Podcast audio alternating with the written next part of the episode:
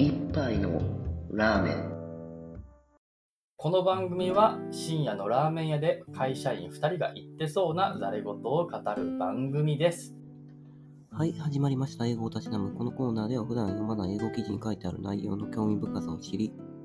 英語を読みたいという学習モチベーションを高めるそういうコーナーです。記事の URL も概要欄に載せているので、興味ある方は見てみてください。では、本日の記事のタイトルですけど、Pictures, The Protectors of a 7000 year old face というものですね。で、タイトル訳すと、in pictures で、これ、まあ、写真の中にみたいな意味なんですけど、まあ、写真で見るぐらいの訳し方で、で、the protectors で、えっ、と、まあ、守護者みたいなので、で、その後が、えー、7000 year old face なので、えー7000年の信仰ということで、全体で訳すと、えー写真で見る7000年の信仰の、守り手みたいな感じの意味ですね。まあ、なので、えー今回の記事っていうのはこれまでの、その、科学的というか、はい、ちょっと近未来の感じのテーマのものではなくて、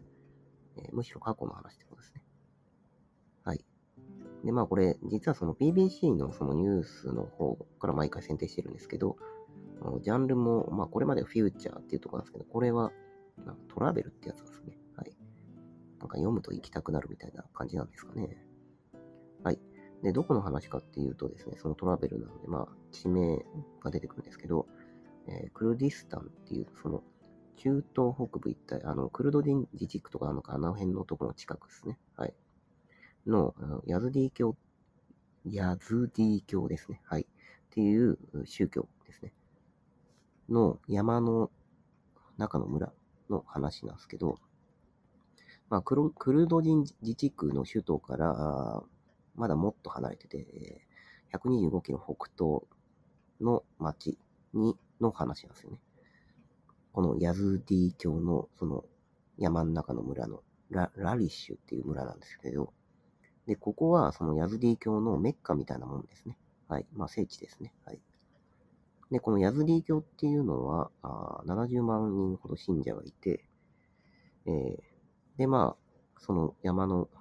村のラリッシュっていうところでは、あ神社の集合体みたいな感じのとこになってるわけですね。で、まあそこに行くと何があるかっていうと、まあ神社、まあ、シュラインって書いてあって神社ってなってたんですけど、まあ日本の神社をイメージしていいのかどうかはちょっと、まあどっちかというとお寺なのかな。うん。まあ、なんか神社っていうとどうしてもみんな日本人だと、日本の中の神社イメージしちゃいますからね。はい。で、えっ、と、そこに行くとですね、その信仰の創始者が祀られている墓があるという感じのとこですね。で、まあそもそもこの宗教っていうのは、あー7000年以上前からあると言われてるんですが、まあ歴史がどんどんどんどん経てば経つほど、そのドロアスター教とか、そのスーフィズムって、まあ神神秘主義、はい、とか、キリスト教、ユダヤ教とか、そういったところの多種多様な宗教っていうのをどんどんどんどん取り込む形で成長してきたという変わった宗教なんですね。で、えーと、教えも結構変わってて、その、神、神が人を作った。まあ、ここはまあいいと思うんですけど、で、その後で、えーそれ以外は、あ7、七大天使、なんか、神が人を作ったんだけど、神以外は人が作ってないんですね。その、天使が作ったと言われてるわけですね。はい。で、えーっと、まあ、いろんな側面があるので、えー古代の自然崇拝とか、そういったところも関わり合いがあって、まあ、自然界との一体性とかを重ん重んじてると。で、これだとなんかその、あんまり、キリスト教というか、まあ、そうですね、えーっと、ユダヤ教とか、なんかそういう感じではないんですけど、まあ、ここで出てくるのが、その、あの、ノアの箱舟の話がなんか出てきて、えっ、と、蛇がその体で穴を塞いで、えー船を沈没から救ったみたいな話があって、でそういうところも混ざり合ってるのか、その蛇は毒蛇でも殺しませんみたいな、そういう文化があったりしますね。うん。だからいろんな側面がっていうのは、まあ確かにそうかもしれないですね。はい。で、えーこれ聖地なので、まあ、信者の人たちは人生に一回は行くよねという話で、近隣住民は、まあ、イラク国内の人は、あ1年に1回行くよね、という感じの場所になってて、はい。まあ、だからこの辺の感覚、日本だと、なんだろう、お伊勢参りとかそういう感じですかね。伊勢神宮一生に一回は行くよね、みたいな。まあ、でも、今の人はあんまりそういう文化ももうないですよね。江戸時代でもないですし、はい。江戸時代の頃はまあそういう感じの話がなくはなかったですけど。はい。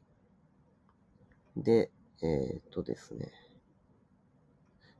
で、その建物の中に入るとですね、まあもうこれもともと建物に住んでるのは25人しかいないらしいんですが、えー、っと、そのやってくる人たちはこれ何をするのかっていうと、なんかシルクの紐があって、えー、っと、その、まあ、前の信仰者、以前来たあの訪問者の人たちが結んでいったその紐っていうのをほどくと願いが叶うって言われてるらしいです。まあ、これなんか神社っぽいですね。あのなんかおみくじの、その、今日が出たらそのまま結びつけて帰るみたいなの。はい。とか、あとは、えー、っと、土なんですけど、えっと、土っていうのが結構、ここの土が大事で、お守りみたいな役割があるそうですね。はい。まあ、ここも、だから言ってみればなんか甲子園の土を持って帰るみたいな、そういうノリというか、はい。まあ、やっぱりその聖地なので、まあ、聖地にあるものはすべて、うん、尊ばれる対象みたいな感じですかね。はい。で、えー、あとはですね、その土っていうのもな結構大事で、その死んだ後で、そのなんか小さな泥の玉っていうのを、そのなんか口とか耳とか目の目の上に置いたりとかして、で、さらに棺の上にコインを置くっていうことで、これは死者が天国に行けるようにっていう、その代金みたいなのを表してるそうですね。だこの辺またその、日本の、あの、なん三途の川を渡るための、その、あの、渡し船の料金が必要とか、なんかそういう話とも絡んできそうで、まあ確かにいろいろ、まあしかしながらその、泥をなんか体の一部の上に置くっていうのは、まあ、あんまり日本だと馴染みない。はい。で、まあ、そのさっきの紐の話に近い話題としては、あの、し白い紐を燃やすことによって、病気が治ったりとか、あとは、まあ、死者のと弔い、祝福、聖聖者に対しての幸運をもたらすとか、そういった文化もあるそうですね。はい。これは何でしょうね。まあ、あんまり、うん。まあ日本でも確かにそのなんか使い終わった紙をなんか神社持ってて燃やしたりとかそういうのがあったりしますんで、うん、なんか宗教って確かに他の全然知らない宗教ってこうやっていろいろ文化とか習慣とかっていうのを見ていくと、かぶってるとこもあるけど、まあ本当に多種多様だなっていうのは読んでて、はい、思いますね。で、まあそろそろ終わりというか、はい、あの、もうちょっとでおしまいなんですけど、記事は。で、えっと、迫害の歴史っていうのをやっぱり持っていて、まあ、結構そのいろんな宗教とも混ざり合ってる分だけ、まあ、似てるとこ違うとこっていうのがいっぱい出てきて。で、えー、まあ、例えばフセイン政権とか、あとはイライスラム国の時に、まあ、70回以上迫害を受けてるとかいう話があったり、で、えっと、それに対抗するために、その自分たちのその信仰の衣装が、あ白い衣装なんですけど、ジャジャムダニと呼ばれてるやつですね。で、えー、流血を表すために赤色に染めたりとか、そういうことをしてるんですね。はい。で、まあ、コミュニティは結構閉鎖的で、まあ、ご飯は絆を保つための場で大事にしているは、いて、ね、えっと、訪問者呼んだりとかするんですけど、回収とか他の宗教の人との結婚っていうのは禁じているそうですね。はい。っていう、まあ、今、こんな感じでざっとこう、今回はこのヤズディ教っていう、うん、多分知ってる人ほとんどいない。まあ私もこれで初めて知ったんですけど、はい。っていう宗教のその習慣とか、うんと考え方とかそういうところを紹介してみました。はい、以上です。